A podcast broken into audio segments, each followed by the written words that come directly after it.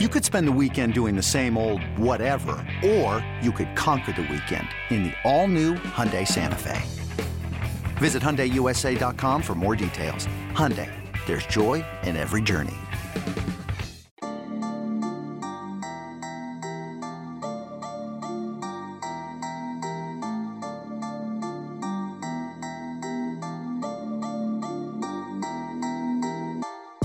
Today on the Illini Inquirer podcast, a day after Illinois clinches its first share of the regular season Big Ten title since 2005. Think about what you were doing in 2005.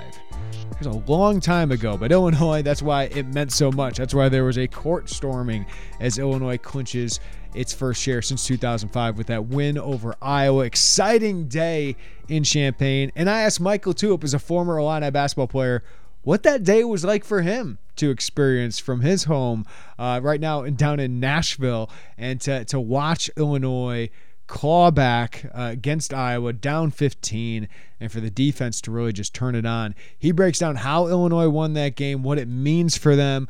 Uh, Curbelo and Hawkins stepping up huge uh, in the second half for that one. And uh, then we look ahead to the postseason because it's here. After getting that championship, now you move on to the Big Ten tournament, of course, with eyes on the NCAA tournament after that. So great stuff coming up with Michael LaTulip. And after we talk with Mike, we'll chat with Mike Kuhn about two different things. Uh, he works for visitchampaigncounty.com so we preview the IHSA boys basketball tournament, which after two and a half decades returns finally to Champaign. It delayed a year due to the pandemic, but uh, we talked to Mike about what they've been gearing up for, how it's going to be different than it was in Peoria, and uh, how it'll be a special uh, atmosphere and uh, event for Champaign and for the entire state. And we also chat about uh, Illinois women's basketball because Mike Kuhn is the play by play. for the Illini Radio Network for Illinois women's basketball. He knew Nancy Fahey very well for the last five years, and with the Hall of Famer retiring after five disappointing seasons at Illinois with a 7 and 77 Big 10 record. I asked Mike about what went wrong, what didn't translate from her obviously great coaching career uh, to the Big 10 from the Division 3 level, and then we talk about what Illinois women's basketball needs uh, in its next coach. And, and Mike actually gives us one candidate that that he thinks would be interesting, kind of a uh, you know, maybe a script of what Illinois could follow or what they should go after, and what he thinks the potential is for Illinois women's basketball and how Illinois can get there. So we got a lot to get to on this podcast, so let's get to it, shall we? Michael LaTulip, Illini Inquirer basketball analyst, is up next on the Illini Inquirer podcast. This episode is brought to you by Progressive Insurance. Whether you love true crime or comedy, celebrity interviews or news, you call the shots on what's in your podcast queue. And guess what? Now you can call them on your auto insurance too with the Name Your Price tool from Progressive. It works just the way it sounds. You tell Progressive how much you want to pay for car insurance, and they'll show you coverage options that fit your budget. Get your quote today at progressive.com to join the over 28 million drivers who trust Progressive. Progressive Casualty Insurance Company and Affiliates. Price and coverage match limited by state law. When you need mealtime inspiration, it's worth shopping Kroger, where you'll find over 30,000 mouthwatering choices that excite your inner foodie. And no matter what tasty choice you make, you'll enjoy our everyday low prices, plus extra ways to save, like digital coupons worth over $600 each week. You can also save up to $1 off per gallon at the pump with fuel points. More savings and more inspiring flavors make shopping Kroger worth it every time. Kroger, fresh for everyone. Fuel restrictions apply. All right, it's our favorite time of week on the podcast. Michael LaTulip, I can tell you, your podcasts are the most popular podcasts of the week. So everyone is sitting there waiting for what you have to say about Illinois clinching a share of a Big Ten regular season championship for the first time since 2005. Mike, what were you doing in 2005? In like eighth grade, ninth grade? Where were you at? Oh no, I was in fifth grade. Fifth grade. Um, fourth or fifth grade, we had, we had actually just moved to Naperville, Illinois. Um, and I remember, and, and, here's the thing: I was not an Illinois fan. I I was born in Atlanta. We moved around a lot, and I think maybe the that's the misconception is like I was this yeah. kid from Illinois that always wanted to go to Illinois, and and I just I remember watching that team with D and Deron and Luther and James and, and Roger and just enjoying it as a non-Illini fan, just enjoying it, just the way that they played and the joy that they played with, and I think you just see a lot of similarities with that team and this team. And and, and but yeah, I was I think maybe 11.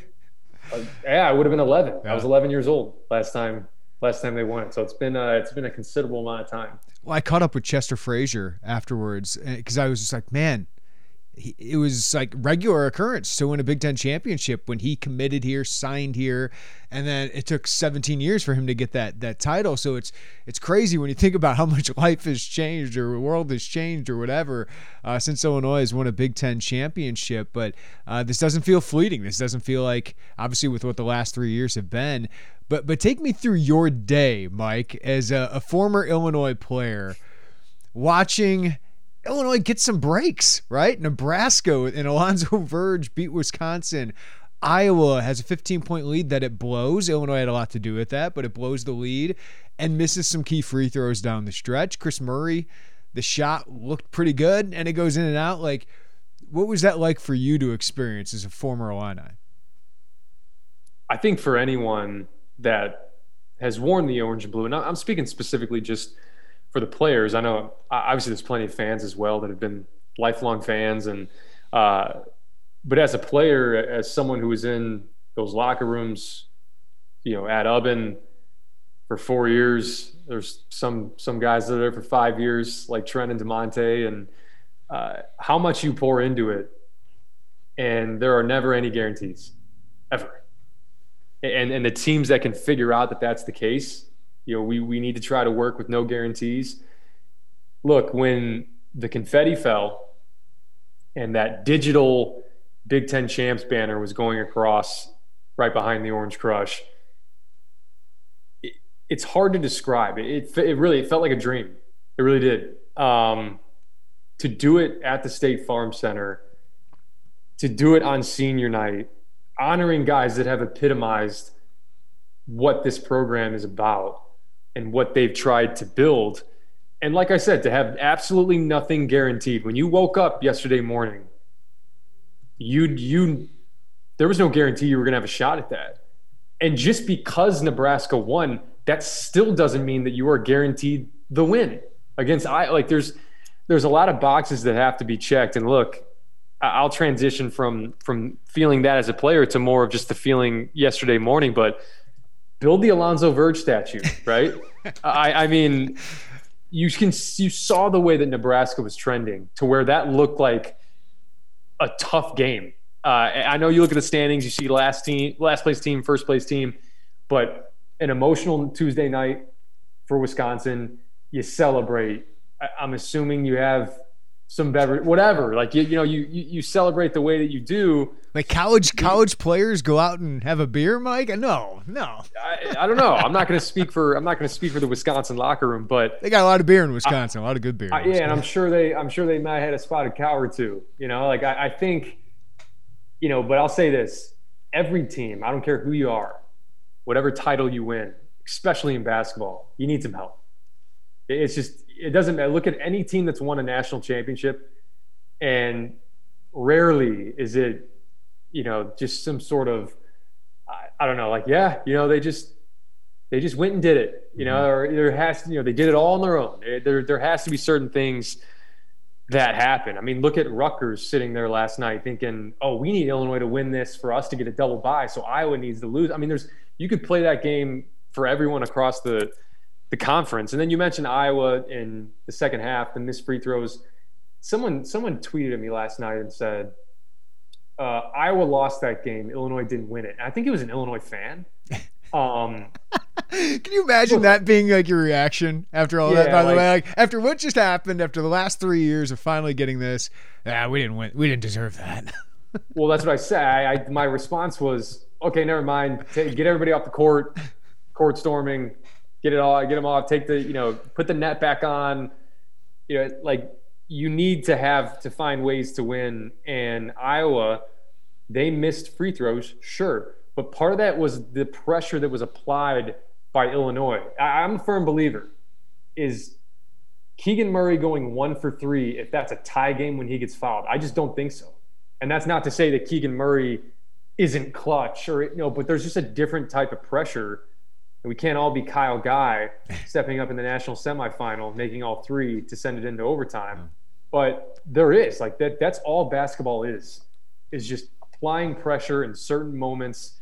And it's never you look at percentages, and you can never play the percentages because every you know every game and every situation is different. Um, and I thought that that was a story. They they it, there was nothing guaranteed yesterday morning. There wasn't, uh, and there still wasn't anything guaranteed after the Nebraska game, and there still wasn't anything guaranteed after the first half. We know that, uh, and they just kept swinging. They absorbed the blows, and it just really it was a microcosm of what this team's done all season.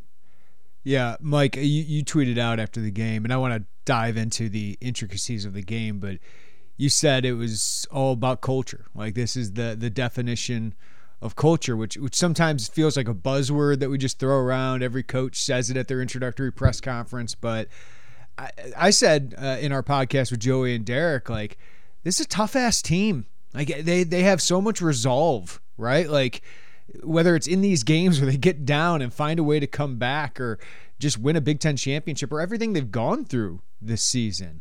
Um, th- their coach like they are a reflection of their coach, and we know Brad Underwood is a self a proclaimed tough ass dude. Um, yep. But but that has permeated uh, over the last three, four, five years. You you definitely take on the identity of, of your coach, of your staff. I mean, talk about the assistants as well. We know what Chester Frazier's about. We know what what, what Tim, Tim Anderson, Geoff Alexander, and I'll even take it a step further. You know, getting getting to know different guys on that staff and Tyler and Zach Hamer. I mean, these are all just that's who they are. You know, that's just who they are. That's their identity. And and it's one thing for the, the coaching staff to embody that. And it's the other thing, it's another thing for the to have guys on on the floor that truly embody that as well. And I think the one thing you've noticed about this Illinois team, of course, you know, there's teams that go on runs on them like any other team. And sometimes that happens in the in the middle of the game.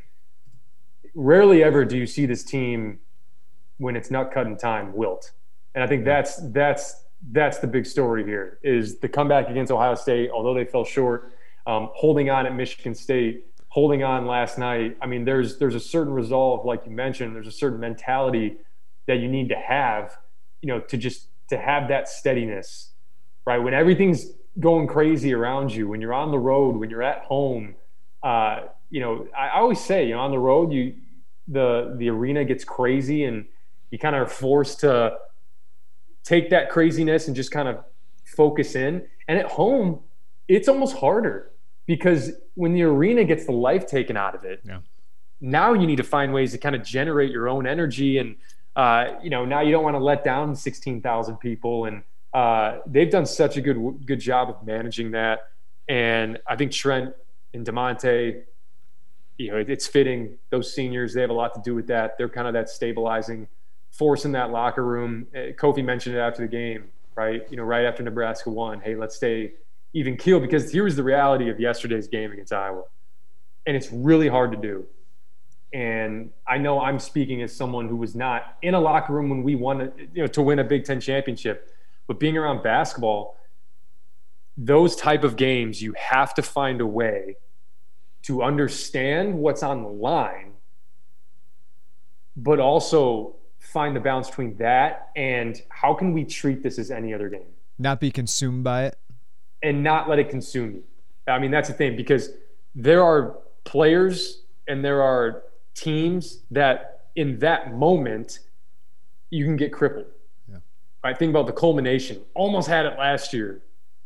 Now we build our way up. All this stuff happens. You know, all of it's in a row. Nebraska wins, you know, and to be able to go out there and have that mental fortitude, getting down 15. Now, if you went up 20 early in the game and just coasted to a 18 point victory, then maybe this is a different conversation. But they got down, and, and the way they closed out that first half, we'll get into the nuts and bolts of it. It, it says a lot about the staff. It says a lot about the the players. I mean, it's you, you go on down the list. There's there's a lot of things to be proud of. You know, if you're an Illini fan, and, and especially for me as a, as a former player, just to watch that and be like, damn, I went there. I played there. Yeah. That's awesome. Yeah, it's uh, it's a chest puffing time a little bit, right? if, if you're sure. around that program. Um, I I asked these to the players, and they they didn't go too much into it, but you could tell by the celebration last year in the Big Ten tournament how validating that was after they felt they were wronged, right? But I, I feel like this one, to me from the outside, has to feel even more validating, Mike, because everything that was going against you with injuries and illnesses and all that, and you know Wisconsin having this crazy season that they deserve, but also are a little bit fortunate to, to win all these close games, finally goes against them. You were, you know, a shot away from having a three year run unlike any other in Illinois history and not having a Big Ten title to show for it. Like, I know you could sit there and point to that, but now you have this physical manifestation that's going up in the rafters that's going to be there forever. You're going to have 10, 20 year reunions about this team that you wouldn't if you didn't win a Big Ten title how much validation is this? Do you think for Underwood, those seniors, and and all, everybody associated with that program? Look, we've talked at length about how incredible this this turnaround has been, and, look, every coach has a plan, right? In terms of, I, I want to come in, I want to turn things around, but the next step, and I, I touched on it a little bit a couple minutes ago. You know, the next steps having players that that not only share that vision, but hold each other accountable to it as well. That's that's the next step. And Coach Underwood and, and these seniors, I'll say this: when you win a conference title, there's some serious reverberation there. Uh, you know, some serious reverberation where whether that's recruits, uh, you know, and, I, and I'll say this: Underwood and these seniors, they didn't need this validation. Yeah, they didn't. They didn't need it. Like you know, if, if it didn't shake out, that doesn't mean that Trent Frazier and Da'Monte Williams are less of a player or less of a leader. It doesn't make Brad Underwood less of a coach. Right. Uh, but I, what I'll say is that they may not have needed the validation, but what this reaffirms is that having a solid foundation, having a true culture, and I know it's it's buzzword city, but and then and then being able to focus and, and value those those little things every single day, the validation and it's it's reaffirming that that works that's what it is. And I'll get even more micro with it. Coleman Hawkins. You know, and, and this goes for recruits, this goes for players that still have eligibility left. He wasn't playing much. And for good reason at the time. Right. You know, he like he just it didn't look good. You know, he wasn't confident, but he sticks with it. And and and I think the other thing, I'll, I'll take it a step further. He has a coach that expects a lot out of him and doesn't just throw him to the side. And in the biggest moment, when you have a conference championship on the line, he delivers. And and I think because of it's because of that backing and the, the credence that that can give a coach when it comes to recruits and younger players. Uh, you know, these guys truly seeing it and saying, "Oh yeah, no, we trust that guy. Oh no, that works." You know, like that goes so far. Like this coach has our best interest in mind uh, as a team first and foremost, but but for us as as players as well. And when you can have a team that buys into that, see what happens. Yeah, we talk about how like IO is such a great tool for recruiting, right? Get to the NBA, right? You're, you're going to develop, you're going to do all those things. And Brad pushed him hard. Kofi's the same way. Like Kofi can accept that hard coaching and loves it. He actually asked Brad for more of it. But Coleman, who, who didn't have good body language, didn't perform well midway through the season. Brad kept with him, and now he's seeing the fruits of, of sticking with it. When some guys, uh, we've talked about this before, Mike, could have become a problem. Like, it could have been a problem for the team. And it turns out a month later, Coleman Hawkins is a key, and we'll, we'll talk about it, but a key to winning a Big Ten championship and a huge key for the postseason moving forward. Uh, that that's a heck of a sell to parents, right? To to recruit to, you know, some guys might have looked already towards the transfer portal if they're Coleman Hawkins in mid January, mid February, right? Like, uh, I, I, think that says a lot about yes, what we're doing is working, and if I stick with it, eventually we'll see the rewards, even if I'm not seeing it right now. For sure, and and I look at R.J. Melendez, Podziemski, Goody. I mean, what this does is just show them, and, and it's something where they know, hey, I got to keep busting my tail because it's been proven that if you aren't performing, you're sitting. And you know what? That's what ends up kind of propelling your program. You obviously need the players in there, but the competitive aspect of it, of, you know, hey, I need to perform at a high level to get on the court. And if somebody behind me is performing at a higher level, they are going to play. Um, and I have to be okay with that. Uh, and part of the reason, part of what makes guys okay with that, so to speak, if it does happen, is because they see that this can be the reward at times. You know, if you do play your cards right and do it the right way. And I, I heard Coleman on radio last night. You know, this. Uh, he wasn't sitting there just going like, "Oh yeah, no, I'm sitting. Uh, this is totally cool. I'll, I'll work my way back in." It bothered him. Yeah. Right. Like it bothered him, and as it should. I think anybody that's a competitor that should bother you. And I think being able to take that energy and all that bothers you and, and placing it into the positive things. And I think that's yeah, like, what he deserves credit for. Like you can get pissed off, right? Like it, it's good if you get pissed off, but you got to channel it the right way. And he seemed to channel it the right way eventually. So uh, kudos to him. All right, let's talk about this actual game, Mike. Um, Iowa goes 12 straight possessions with a field goal. They were pushing the tempo, they were attacking Illinois, and they get down. Illinois gets down 43 to 28. But then the rest of the game, Mike, Iowa makes 10 of 34 field goals, 10 of their last 34. What changed defensively for Illinois? Yeah, there were just some miscues in that first half. And, and part of it was adjusting to the fact that Kofi Cockburn wasn't by the basket. Uh, you know, they played different lineups. Even even when Rebraca was out there, he was he was on the perimeter setting screens. They don't post him traditionally, so it's a little bit different for Kofi. You know, so he's getting used to how do I play these gaps? How do I I'm being on help side? If I'm the low man, am I the one rotating? You know, and it was 1919, and that's when the avalanche mm-hmm. started, right? You know, Keegan Murray gets downhill with his right hand uh, on, on, Coleman Hawkins. Uh, RJ Melendez helps uphill. Kris Murray gets a dunk. Uh, Keegan Murray roots Coleman Hawkins up. They throw it over the top for a dunk. Uh, Plummer gets labeled on a screen for Sandfort pull up. Da'Monte goes under the screen on a Sandfort three. Curbelo goes under a screen on a Perkins three. You know, there were a lot of mistakes that were made. This wasn't just shots going in for Iowa, it was, it was Illinois having some pretty self inflicted wounds. But here's the other thing, too. I'm a big believer in law of averages but you got to help yourself a little bit. The law of averages aren't going to work in your favor if you keep giving up layups and dunks, yeah. and, and that's really what was happening.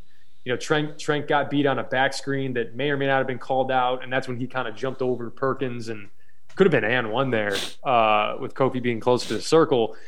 But there were a lot of things that happened that were changed, and why and why the the, the script was flipped, and a couple of those were it, during that those twelve straight possessions of scoring twice Kofi went for blocks and didn't get them, and there were putbacks, which twice. is one of my least favorite things.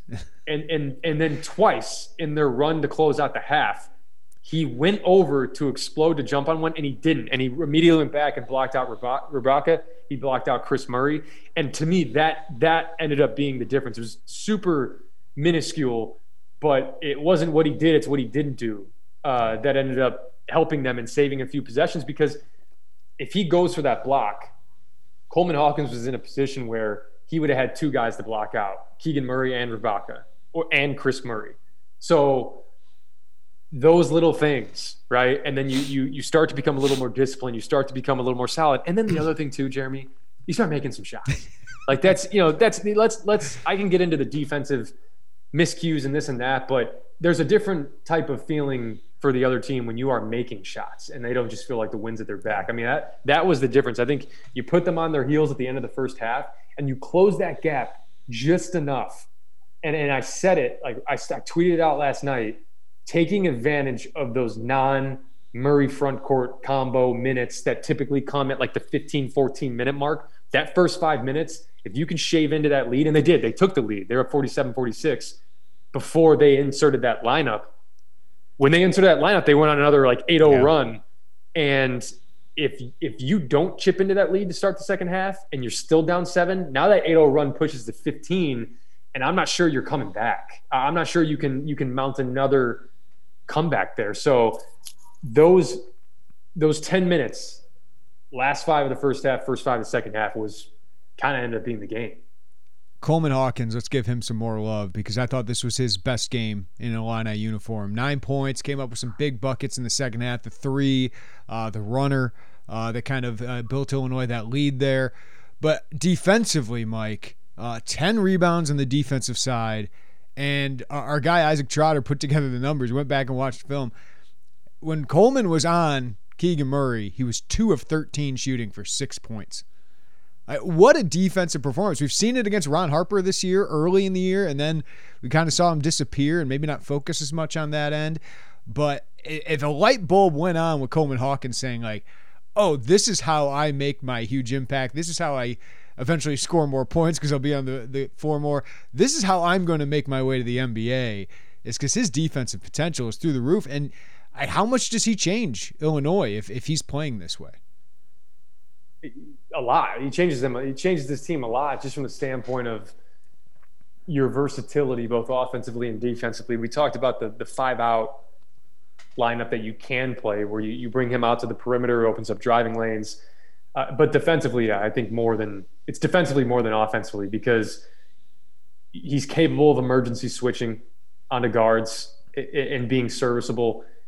And then what he did on Keegan Murray last night and it's not about just it's not about ripping the ball from the guy. It's not. It just make it difficult, force tougher shots, and, and that's that's really what he did. And it was such a shame. I mentioned the Kofi futile attempts at at the blocks. Coleman had a really good possession that forced Keegan Murray into a little left hand floater that airballed over the top, over like off the top of the backboard almost.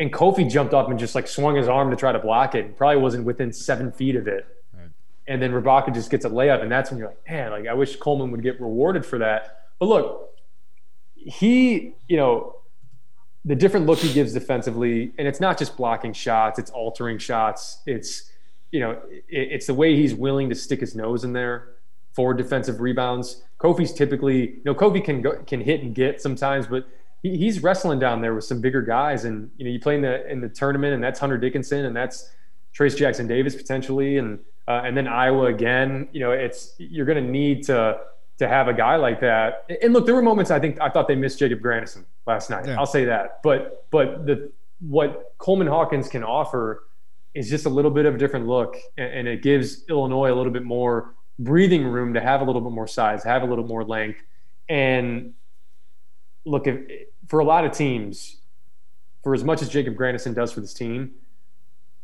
having a guy like Coleman Hawkins that you're like, oh, we have Jacob Grandison out. Who are we going to start? Oh yeah, it's this guy that goes for like nine and eleven and makes mm-hmm. arguably the biggest impact of anybody in the game. That just uh, it speaks to this depth. And and if you don't have a guy like that, who do you turn to last night? I, I think R.J. Melendez and, and Luke Goode are certainly serviceable, but are they offering the impact in this moment? Maybe down the road they do, but in that moment in that game, I'm just I'm not sure you pull that game out without yeah. Coleman Hawkins. Period. Agreed. I also don't think, even though it's a roller coaster ride, you don't pull that game out without Andre Curbelo. Um, at one point, I think to end the game, he had a, a hand in 15 of the last 20 points Illinois scored. Um, and, and, I know that the, the, turnovers drive you mad sometimes, but offensively, he just gives you a, another weapon. Especially Trent struggled offensively, at least as a scorer last night. And Andre Curbelo gives you 14 points off the bench. Not the most efficient, but gave you some huge buckets and also six assists. But defensively, uh, Alfonso Plummer was getting cooked again. And you bring in Curbelo, and, and you needed stops late in the game. And, and Curbelo was, was huge on that end. I know he gave up the end one, Mike, but I don't know if you're ever going to get the consistency. I don't know if you're ever going to get rid of the maddening plays, but he's he's just a, an X factor that – he could be the difference in, in a win here in March. Well, you mentioned the N1, and I'm glad you mentioned it because it was, it was one of the points that I was going to make. I, I hope people understand how that N1 happened and why that N1 happened. And for anyone that wants to get Andre Curbelo off the floor, the opposing coach wanted him off the floor. If that tells you the, the value that he has, and, and when the ball is in his hands, I get it can be a roller coaster, but they designed – a four high, clear it out, and put Andre Curbelo on an island for the hope of a hand check to get him out of the game. Now, if that was a guy, if he was this player that some Illinois fans describe him as, yeah. Fran McCaffery's probably hoping he stays on the floor. Right. He drew it up to get him off the floor. And, and, and that's exactly what happened. But look, I understand the roller coaster. It was bad when he first checked in. Mm-hmm. It was mm-hmm. bad. A couple of forced shots you know the the underhand like granny alley oop that went off the backboard obviously wasn't a good look. But I'll say this: in the second half, he was just about the only guy at one point that I thought looked like he was willing to take a swing. And and as much as the, turnovers can drive you crazy, I will take a guy any day that wants to take the swing. You know, and and and he does that. Like, look, sometimes all you need is just that five minute bellow spurt. And, that's what it was in the second half. Like he took over that game. He, you know, getting to the basket, getting to the rim, and, and then the the throwback to Coleman for the three. Like he made a lot of really, really good plays in this game. I, I thought the charge call was horrible. I, I, know we've been on official officials lately. I thought Kris Murray was leaning. Um, that's a really tough call to make, and that's not only that's not only a foul, that's a turnover on Andre Curbelo as well. So, look, you mentioned the defense; it's elite, and there uh, there were some cheap fouls, and but he bothers guards. He, he bothered those guards, and Alfonso Plummer. I mentioned the 8-0 run that Iowa had. He tries to swim across and, and lunge at the ball, misses Keegan Murray and one. Okay, he turns his back on his man when the ball is being dribbled by him, kick out Kris Murray, three and then he and then he doesn't put a body on Tony Perkins, and that's a putback. And and I get it. He also hits a three to make it 57-52. But at some point against the number four offense in the country, you need stops. Mm-hmm. And you got enough offense, especially when you have guys. I know Trent wasn't on, but you had enough there for the defense to kind of outweigh the offense in terms of what you needed in that moment. And, and what you need in that moment was a guy like Andre Curbelo who moves his feet, arguably better. Like Trent's really good at the angles. Like there's, you could argue that Andre moves his feet better than anybody on that team, and you know gets through screens. Maybe not as good as Trent, but but pretty close when he when he's up to it. Uh, and he's been up to it these past couple games. He's been fantastic, and that's that's where you see the 22 minutes reflected is more on that end than the offensive end. And I thought he still packed a pretty good punch there in the second half for the most part offensively. Yeah, I don't marry myself to the plus minus, but it seemed to tell the tale of of Curbelo and, and Plummer the other night. It was plus six for Curbelo, minus seven for Plummer, and and we know Plummer's is a great piece to have. Like when you need a, when you need to spark a run offensively, man, you get that guy the ball, but other teams also attack him. So it's great again to have the depth where you can bring in a guy like Curbelo last night when you need stops, and to do that plus get some offense out of him those sophomores, Mike, are, just complete X factors, right? You pretty much know what you're getting out of Kofi and Trent. I know points can fluctuate. You know what you're getting out of those guys. You know you're getting out of Da'Monte, but Hawkins and Curbelo, like those guys, if they're good, people might want to buy stock in Illinois, right? It's just you, you don't know what you're going to get every night out of those guys.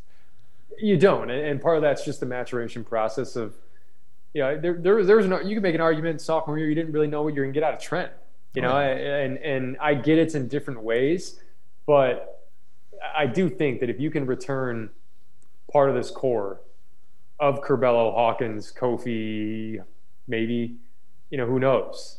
Like that's that's a hell of a starting point there. You know, and then you, you mentioned the recruits, you mentioned the the potential progression of of uh, a Podziemski, Goody, Melendez, and, and then you you take a few swings and, and address some needs in the transfer portal. I think you're going to need to address some shooting. Yeah. There's no question about that. So anyone that's that's a guy that can shoot it like Alfonso Plummer, which is I'm not sure another guy's going to roll around like that, but you know someone who's who's a player like that that even adds a little bit more defensively. I mean, uh, you see what Plummer's done for himself this year. I mean, we I wouldn't be surprised to see him somehow sneak onto an All Big Ten team. Mm-hmm. Really, like I, I I don't think that's out of the question.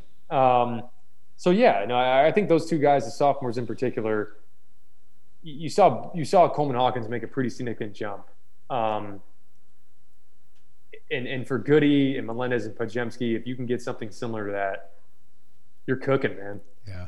Um, Melendez and Goody both hit big threes. I thought Goody was good on the glass. Um, if Jacob Grandison's out for a little bit, Mike, I mean, he's in a sling. I don't know how long he'll be out. Uh, Underwood said day to day, but obviously doesn't look good when that happens.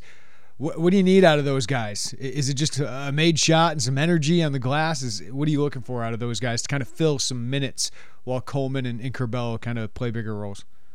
Yeah, look, you don't need much. Um, and when I say you don't mean much, I'm not, I'm not saying they just go out there and beat ball movers and pass it around and take a back seat.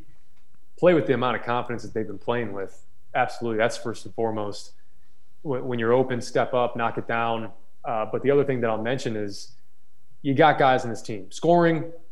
That's taken care of for the most part. That's taken care of.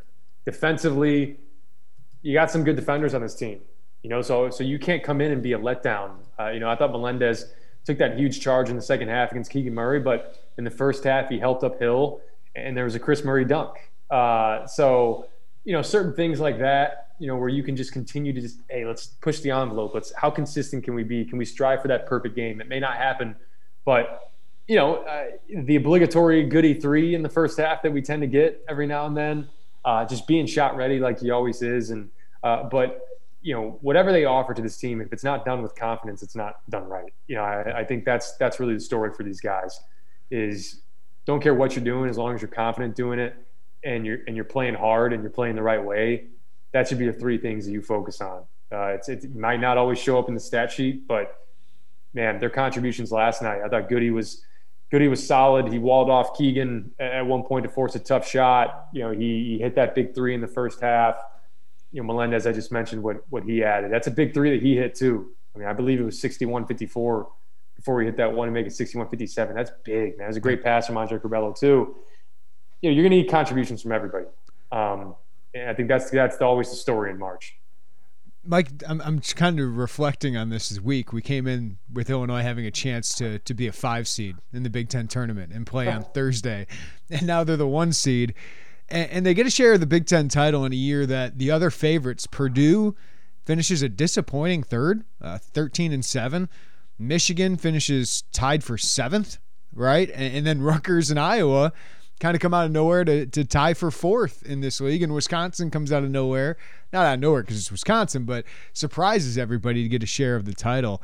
What a crazy regular season this was for the Big Ten. And they currently have no top 10 teams.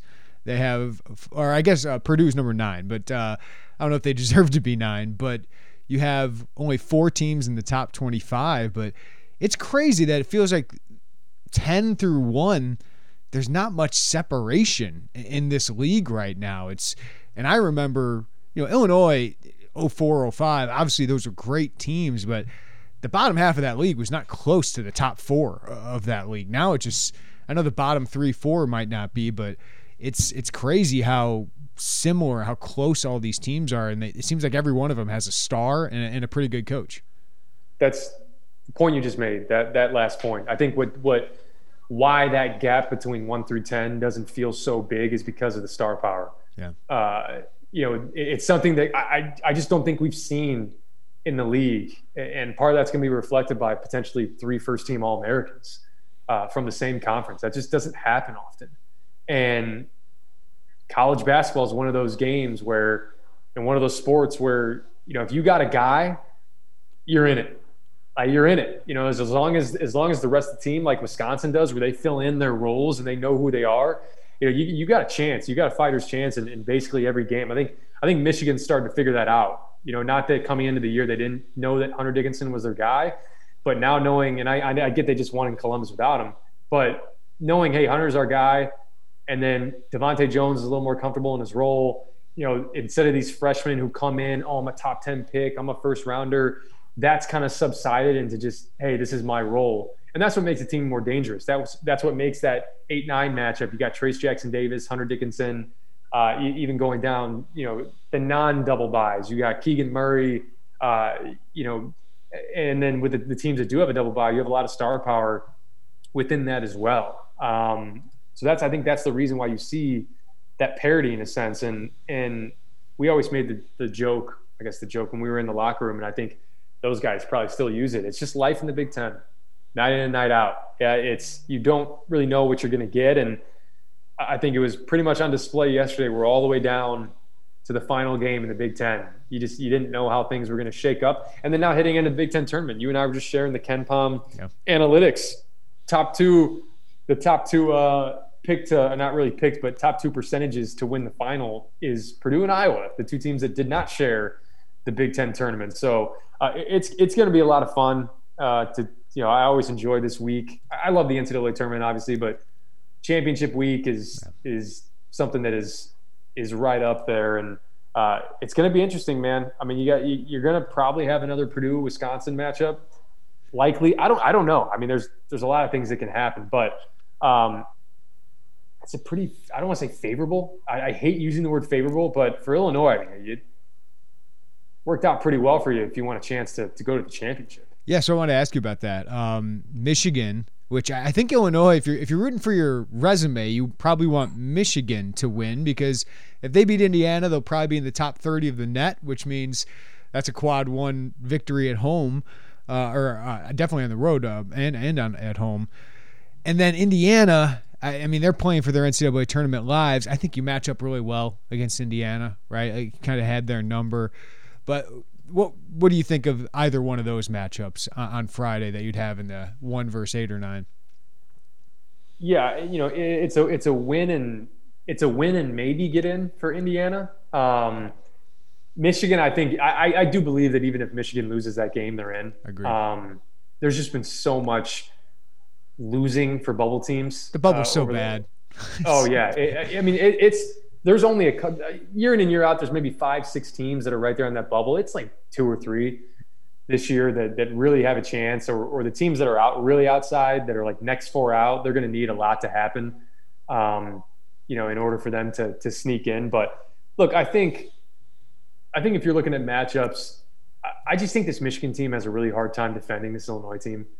Uh, I actually like that matchup better than Indiana because I do think Indiana guards um, they bog it down. Uh, you know, they're they're a team that wants it in the 50s and 60s, and not to say that Illinois can't play that type of game. They certainly can, and they've shown that they can win those type of games.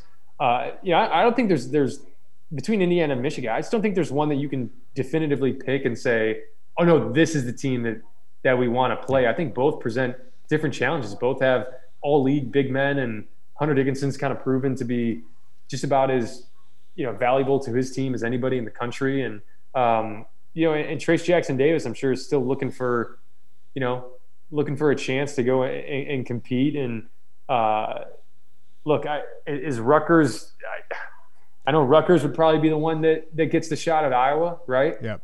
Um, that's a bad matchup for Iowa. That's gonna be a great game. I, I can't yeah. wait for. I, I hope Iowa definitely wins on, on Thursday because I think that sets up to be a great game. And listen, both those teams can can have matchup problems for Illinois, but Rutgers doesn't feel like the same team from a month ago when Illinois went into the RAC, and they're not in the RAC, which which to me seems like it matters a lot.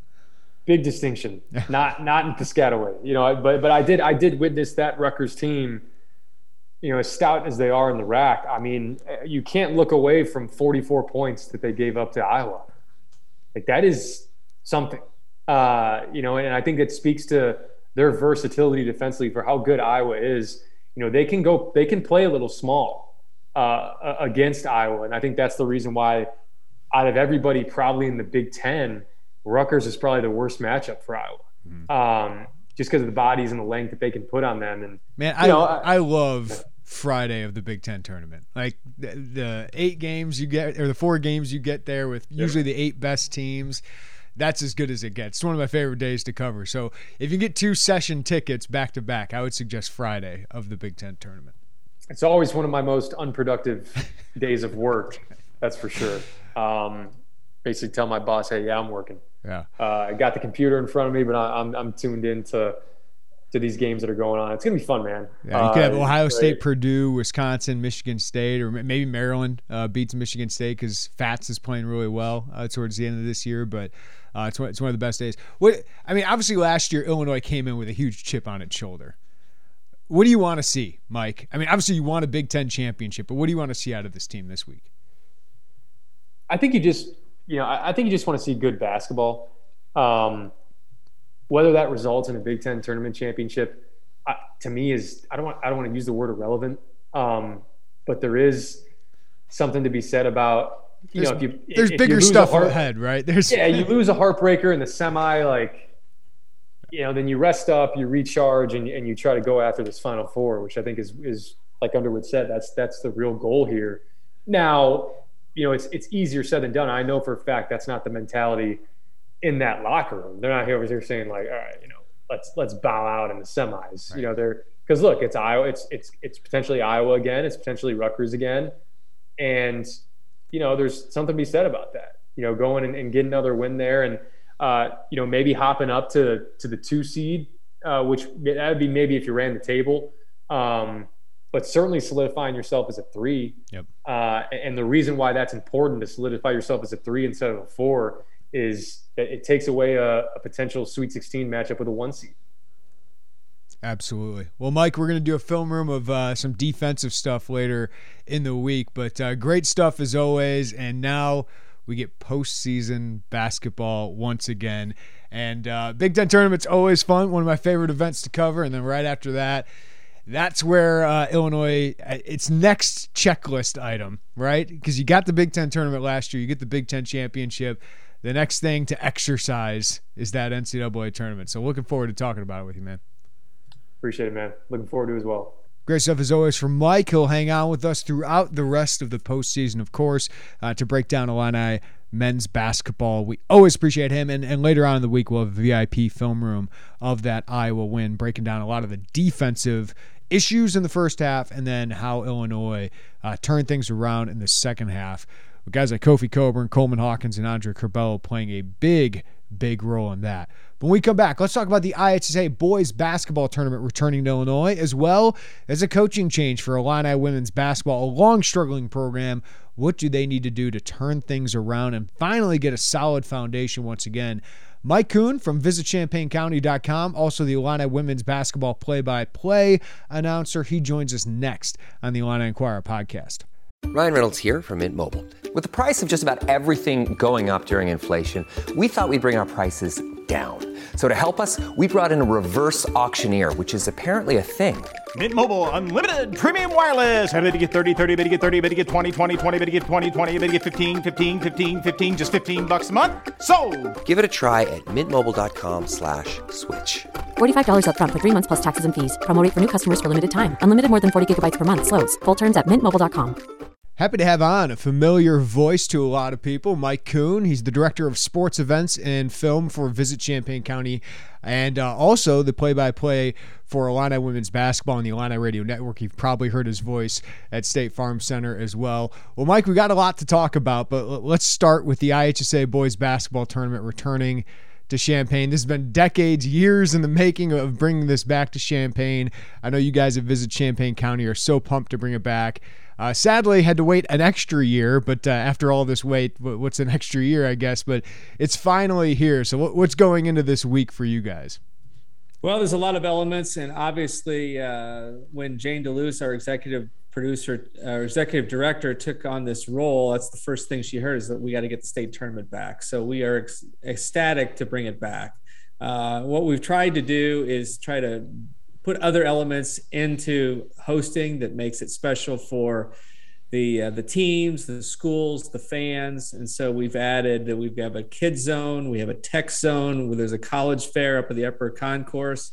Uh, we're fortunate this year. This is the 50th anniversary of the Illinois Basketball Coaches Association, so there's a real extensive, I think, a really nice uh, display that they will have on the upper concourse. Um, and you know, that beyond that, it's it's logistics uh, I have been uh, uh, coordinating the hotels. So we are assigning hotels, which is much different than Peoria, where they were able to uh, have everybody housed at one hotel. So I've been working with teams. Uh, we have uh, 16 different community hosts. So they'll have a host from Champaign Urbana or the area that will help you know guide them through all their stay beyond the logistics of uh, you know, playing the game at State Farm Center. So there's a lot of things behind the scenes. Uh, we're we're, ex- we're excited about it, but uh, you know, this is uh, it's been a busy time leading up to it for sure. So, so, Mike, I know the IHSA has set up the bracket the way it's going to be. Uh, so, if people have, you know, problems probably with the Friday Saturday format of this, with the consolation on one day, they can take that to the IHSA. But right. what what are you guys hoping? Because Peoria obviously did a really good job hosting. Uh, attendance went down here in recent years, but they had that March Madness experience that was kind of their calling card. What do you guys hope to be the calling card for for having it back in Champaign? Well, we mentioned a few of the other elements. Uh, you know, I think the venue itself, uh, State Farm Center, uh, we bid on uh, this event while the State Farm Center was under renovation, and they had to kind of imagine what that's going to look like. I know that uh, now that it's uh, it's done, and you know the event, the venue is certainly a calling. I think a lot of people are excited to come back to the U of I come back to uh, the you know place where the Illini play. They'll they'll have they'll have access to their locker rooms, so it's um, you know behind the scenes just the same locker rooms that the Illini dress in. Uh, Tim Sinclair is doing most of the game, so the voice, the PA voice, so we'll have all that, and uh, we see this as this is just like you would see on game day. So there'll be the pyrotechnics, the introductions, the video, uh, all the elements that go into putting on the Illinois basketball uh, game day experience, they'll experience in Champaign. And so, uh, you know, beyond that, we have suites. And so the uh, our corporate sponsors have had, you know, first right of refusal. I think all the, the suites are uh, spoken for. So, you know, that's, uh, that's exciting as well. Yeah. Uh, could have some big time talent there, obviously, uh, especially in 4A. Kenwood is still involved. Nick Martinelli, Glenbrook South is one of the best players. Uh, Glenbard West is loaded. Lemont has an Illini target. Uh, Nojus Indrusaitis, Jaden Schutt, a Duke recruit could be there. We'll see who's yeah. there after uh, the super sectionals here. But uh, and of course your your Monticello Sages uh, have a chance to be there in 2A, Mike. Yeah, I'll be there tonight, uh, 6 p.m. in Springfield. It's been an exciting run. I mean, we kind of saw at the beginning of the year that this was possible. They started 15 and 0.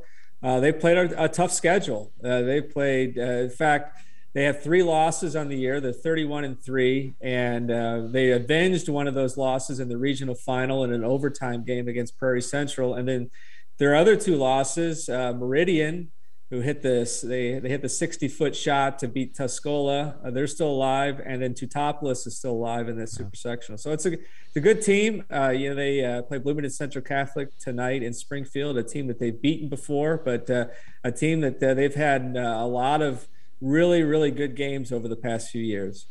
Well, Mike, before I switch over to Illinois women's basketball and get your insight there, uh, for for people who want to go out to this that aren't going to the Big Ten tournament uh, to, to watch the Illini, uh, what what, what advice would you give them? What do they need to know getting to the State Farm Center? Well, the, the rules, the same rules apply in terms of you know clear bag policy and all that. Uh, you know, you can get tickets through FightingIllini.com. They're going through uh, our ticket uh, uh, center, so you can go to FightingIllini.com under tickets, the state tournament. So get your tickets in advance. Uh, you know, parking will be the same. Uh, you know, it's it's going to be an exciting week. I think the thing that, that uh, the IHSA not only are we coming back to Champaign, but this is the first time since they went to two classes that the entire tournament has been on one weekend, mm-hmm. and we're really excited for Saturday. They've set it up as championship Saturday, so all four championship games are all on one day, and that's never happened before. So you know, if you can't come over on the the two uh, weekdays, you know, definitely make it out for Saturday because being able to come over and see all four championship games in one day has never been done before. Well, Mike, you're the play-by-play, uh, you know, on for Illinois women's basketball for the Illini Radio Network, and I know um, I had great interactions with Nancy Fahey in her five years. I know you work closely with her for five years and have nothing but good things to say. But obviously, the results didn't come uh, for for a Hall of Fame coach who obviously knows what she's doing is is an X's nose coach. So why do you think uh, that didn't translate? The D three unbelievable success did not translate to the Big Ten level. Well, as you know, it all comes down to recruiting. Um, and she happened to come in at a time where I think the Big Ten has experienced unprecedented success. They haven't had a Final Four team in this run. But uh, I think they'll have five teams this year that will host uh, first and second rounds, which means they're top 16 seeds. Uh, and they they've had an inability, I think, to um, recruit a real strong five. Um, they thought, I think they were had real hopes on Mackenzie Blazek, who was uh, from Franklin, Indiana, that had all, all kinds of health um, issues and uh, just didn't pan out. And you know, beyond that, if you look look at the two teams that played in the in the Big Ten championship game on Sunday, Um, you had Monika Czinano from Iowa. You had Mackenzie Holmes from Indiana, two big posts, and we just have not been able to, for whatever reason, to be able to recruit those posts. Uh, I think we've got some some up and coming really good guards. I think Kendall Bostic is a nice player. We've got some nucle- a nucleus going forward, but um, you know the recruiting. If you compare the recruits to other teams uh, in the Big Ten, especially, uh, they just didn't match up. And I and I Coach Fahey has said time and again, I haven't forgot how to coach. I think she's a great coach. Um, but uh, as you said, uh, the results didn't pan out. Yeah. Uh, well, Illinois has tried, you know, Jolette Law, the hotshot assistant from Rutgers under C. Vivian Stringer, right? One of the greatest of all time. The mid major star and Matt Bollant, who I thought was a slam dunk hire, got some recruits early on, but just couldn't sustain it. And we know some of the off court issues or uh, that, that, seem to be happening there. And then you have the D3 Hall of Famer, Nancy Fahey. Uh, what do you think this program needs right now, Mike? Uh, and, and, what is a different era uh, of women's college basketball, feels like? There's no doubt. Uh, and uh, I've mentioned before that you look uh, in the NIL era, and certainly social media and social media followers is going to play a big part going forward. Uh, girls basketball players have um, they have the, the social media following. In fact, if you look at last year, the the largest uh, follower of any college basketball player was Paige Bueckers at UConn, a women's player. Um, and so um, you know, I think it's that that compared to five years ago is going to play a, a part in this hire. Um, you know, I always um, my analogy in trying to get over the hump because certainly other teams in the Big Ten have done it. Indiana had no success in women's basketball; they were among the bottom, and they've been able to raise up to the top. Michigan has not never won a Big Ten championship, and they've been kind of mired in the middle of the pack. Um, and they've risen to a, be a top 10 program. So it can be done at Illinois. I think what needs to happen is I my analogy is imagine going up uh, an inclined driveway with ice. You have to you have to gun it to get up the driveway. And so i think what happens in the first two years you have the transfer portal.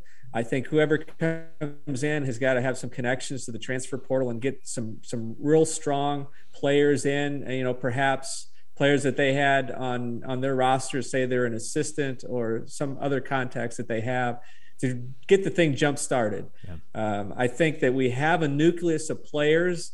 You look at our five starters, there are two freshmen and three sophomores that I think could all play a role, but I think it's going to take somebody that can come in and really uh, hit the ground running and and and make an immediate impact over the first couple of years, and then back that up with uh, uh, with recruits from high school because um, you know if you don't do that, if you don't have success recruiting the first couple of years, it's it's, it's awfully tough to get it turned around. Yeah, I want to ask you, Mike, to, to be able to have some success, like say a, a Brad Underwood, uh, you got to inherit some players, and he he didn't ha- inherit a lot, but you got to turn some of those players and recruits you got uh, into impact players like Trent Frazier, Da'Monte Williams, and such. So, um, Leah Nye, right? Uh, Jada Peebles uh, has, has scored a, a lot here, and and you have Camille Jackson coming in, a really top ranked recruit. Um, Mackenzie was a really good freshman for them this year, one of their top scorers. So, what, what does the next coach have? Well, the cupboard is not bare, and I know that the results didn't uh, pan out this year. The thing that I think fans can't really appreciate this year, we had two COVID pauses. Uh, so we went two weeks between games. Uh, we went, I think ten days the first time, ten, uh, and then well, it was more than that because we had the Christmas break in there. So not only did uh, did we not play games, they didn't have a full roster for practices, and so you know what would have happened had we not had those COVID pauses. You're trying to develop a young team. I think certainly the results would have been different. But uh, I, they played two really strong games, I think, at the Big Ten tournament. I know we lost by 18 to Nebraska, but they made 15 three pointers in that game. And, uh, you know, hats off to them for doing that. But uh, Delia McKenzie had a great uh, Big Ten tournament. I think people have a, an appreciation of what she can bring to the table. And Jada, uh, Jayla Oden, uh, who had some health issues early in the year, is starting to come on as well. So I think our backcourt with Ali and I is in pretty good shape. You know, we just need to really improve the, the front court. Erica Porter played pretty well in the in the Big Ten tournament, and Kendall Bostic led the Big Ten in rebounding. But uh, you know, as I mentioned at the top, to get to succeed, especially in the Big Ten and probably nationally, you need a real strong post to anchor that, and uh, that's that's going to be important uh, going forward. Mike, I don't know if you're in your role, you, you have names in mind that you're willing to throw out there, but if you do, go ahead. But what, what do you think? What do you think um, this this program's capable of? Uh, what, what do you think Illinois women's basketball, which hasn't made an NCAA tournament since uh, 2003, right? Like, what do you think they are capable of in, in a five year span here? Well, I mean, you know, they if you look at the the high schools in Illinois, and I've said this to many people that there are more quality high school girls players in this state than there are boys players. I mean, certainly there's there's some talent on the boys side as well. Uh, it's going to take somebody to to say or to, or a couple somebody to say we're going to stay home and you know similar to what Ayo Dosunmu did on the men's side is there a player out there that can say we're gonna we're gonna start this and we're gonna build it and we're gonna win and you know at the at the end of Iowa stay here you know the team was back in the NCAA tournament and so it's going to take a few of those uh, to make inroads in the state. Now in the meantime those players are going to Iowa and Michigan and and uh, Notre Dame and such. Um, you have to have a, a connection somewhere. Um, and so you know one of the one of the, uh, people that I would have my eye on would be uh, Kelly Bond, who is the uh, she's an associate head coach at Texas A&M. She played for Theresa Grentz. Uh, she was on two Sweet 16 teams. She was from Chicago, Whitney Young, so she has the Chicago connection. Uh, she's on a staff that's won a national championship at Texas A&M. Uh, dynamic. Uh, I think she would be really good with the public. So that's just one name to kind of throw out there. Uh, but you know, somebody of her ilk that um, can not only um, re-energize uh, the recruiting, but re-energize the fan base. Uh, I think the Illini, uh, there, there's a potential there from a fan base standpoint uh, to to really start to to grow the the crowds at State Farm Center. I mean, you look at the crowds that have happened, and and I mentioned the two programs are in the Big Ten championship game. Uh, Iowa sold out their last game. They were playing for a Big Ten championship uh, against Michigan. Carver Hawkeye sold out. Indiana has had, you know, they built through uh, winning the WNIT, and then they've managed to continue to build their fan base. And so to have a coach that not only can help recruit, but uh, can really be the, um, you know, the the poster of of your program, I think is going to be important as well because you got to build the fan base, and it's one of those chicken and egg things because you bring recruits into a State Farm Center that uh, is not very full at all. Uh, it's tough to sell that, but it's tough to get fans to come out if you're not winning as well. So uh, you know, at some point, yeah, you're going to have to break through, and and uh, and I think there's potential here. I mean, like I mentioned, those the programs at Indiana and Michigan that had no success. Um, Mich- Minnesota uh, back in the uh, you know the era that you're talking about, the late to mid to late 2000s, they were at the very bottom. They got a local product and Lindsay Whalen that said, I'm going to stay home. Uh, Brenda Frese was the coach at the time when they recruited, and a few years later, they were in the Final Four. So um, it can happen at Illinois. It, it you know, it's uh, the Big Ten, as I said, is is strong and getting stronger, and it's so we'll be up against that. But um, you know, the potential is certainly there. Mike Kuhn, visit Champaign County, also play by play for Illini women's basketball, a jack of all trades. Mike Kuhn, can't thank you enough, man, for the time. Absolutely. Uh, happy to do it uh, anytime. Great insight from Mike Kuhn because I know not a lot of you are paying attention to Illinois women's basketball. They haven't given you very many reasons to have attention. Like I would like to cover them a little bit more, but there's only so much people are interested in a program that's winning one or two Big Ten games a year. I remember Nancy Fahey saying, "Hey, I hope to see you guys more this year," and it was like, "Okay, yeah, if, if there's some progress, you know, I set the standard of hey, win five or six games. I think people might get interested with young players like Adalia McKenzie and Aaliyah Nye and, and Jada Peebles and now Kendall Bostic, a transfer who led the Big Ten in rebounding this past year, but just not able to put it together. And I know they had the COVID pauses and all that, but you had to show more progress, and, and Illinois certainly didn't do that. So we'll see where Nancy Fahey goes from here. She says she's retiring from coaching, but uh, Josh Whitman, he told us last summer this is an oddity of a job. They've they've gone so many different directions and none of them have, have gained traction. I, I think a big part of Matt Bollant was, you know, not having continuity. He got some talent here uh, to Champaign, Chatrice White, McDonald's All American, being one of them. But it's not like every couple of years you have players transferring out, and we find out why. Uh, with Mike Divilbiss and that whole scandal with the assistant uh, abuse and all of that, uh, and, and, then you know Nancy Fahey comes in here and it gives you a little bit of credibility like Lovie Smith, but like Lovie Smith, not enough winning. So we'll see if the next coach can get the the talent, the culture piece right, and then just the the improvement and the continuity. Uh, this program certainly certainly needs. So tough job for Josh Whitman, but he's his job is to find that next person, kind of like he found with Brad Underwood, and he hopes so with Brett Bielema. All right, thank you as always for listening to the Illini Inquirer podcast. Give us a follow, a rating, review wherever you get your podcast. Also, check us out on YouTube if you don't already. We put all our interviews, all most of our podcasts uh, as well, and clip up some things as well if you want to see some more short bursts of uh, some of our content up there at Illini Inquirer. So check that out on YouTube as well. And as always, if you want a month of VIP access, now is a good time for that at Illini Inquirer with Illinois football recruiting, of course, Illinois basketball making its postseason run. Should be very interesting and I think a lot of fun uh, to follow this. So uh, check us out at IlliniInquirer.com there. But until next time, everybody have a great day. Take care of each other, and we'll talk to you next time on the Illini Inquirer podcast.